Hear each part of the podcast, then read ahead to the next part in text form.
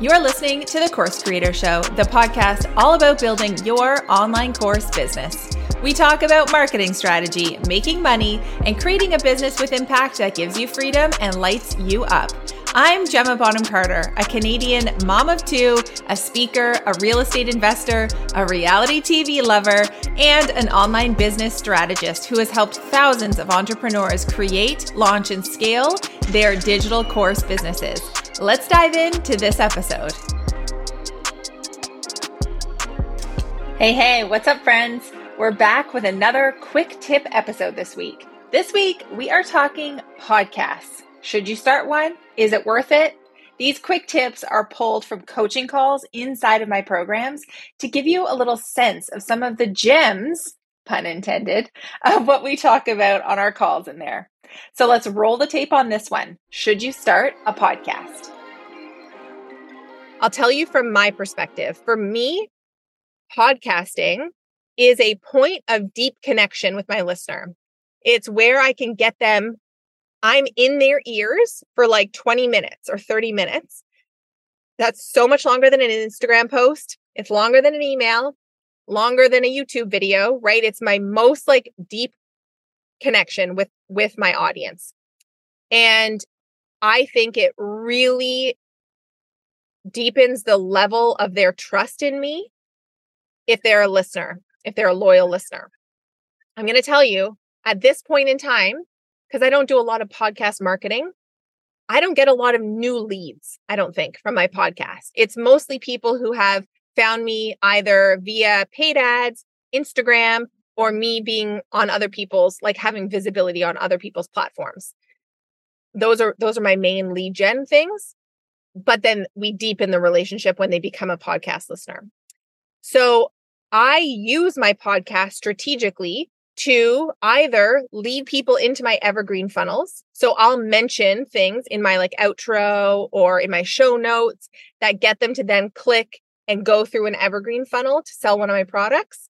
Or I will use it, like I did with the AI Unlock Summit, as a bit of a launch tool to tell them about an upcoming thing that's going to be happening live and push them that way at the end of the podcast episode.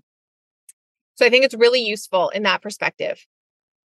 If you are someone who loves talking over writing, do that. Start a podcast, lean into the thing, the content that feels easiest for you, and then make that. I'm a big believer in having one core piece of content that then you can choose how you want to repurpose it from there. So if you have your podcast as your core piece of content and you do one episode a week, take that one episode, turn that into your email for the week, turn that into your Instagram post for the week or whatever platforms you're on, right? And it would be the same thing if you happen to be more of a writer, maybe your email is your core thing, or maybe your blog article is your core thing, right? And you can do the same from there. Is blogging and SEO going to die? No, I don't think it's going to die.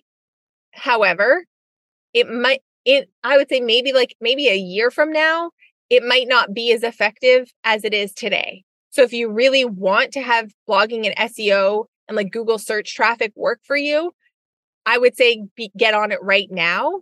And it's actually easier to do now more than ever because you can h- utilize ChatGPT to help write articles for your website.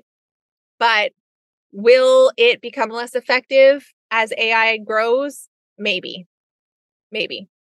And podcasting, I think will stand the test of time, right? Because people want to connect with people. I think I was thinking about this the other day.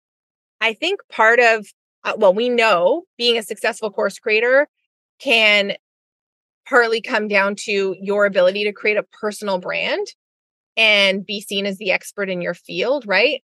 And I think that for me, something that I didn't really realize or acknowledge in terms of how I got to where I am was that me starting as a blogger which like if you didn't know that about me, I started a blog back in 2010 and that was sort of the beginnings of my online business. It was a home decor blog.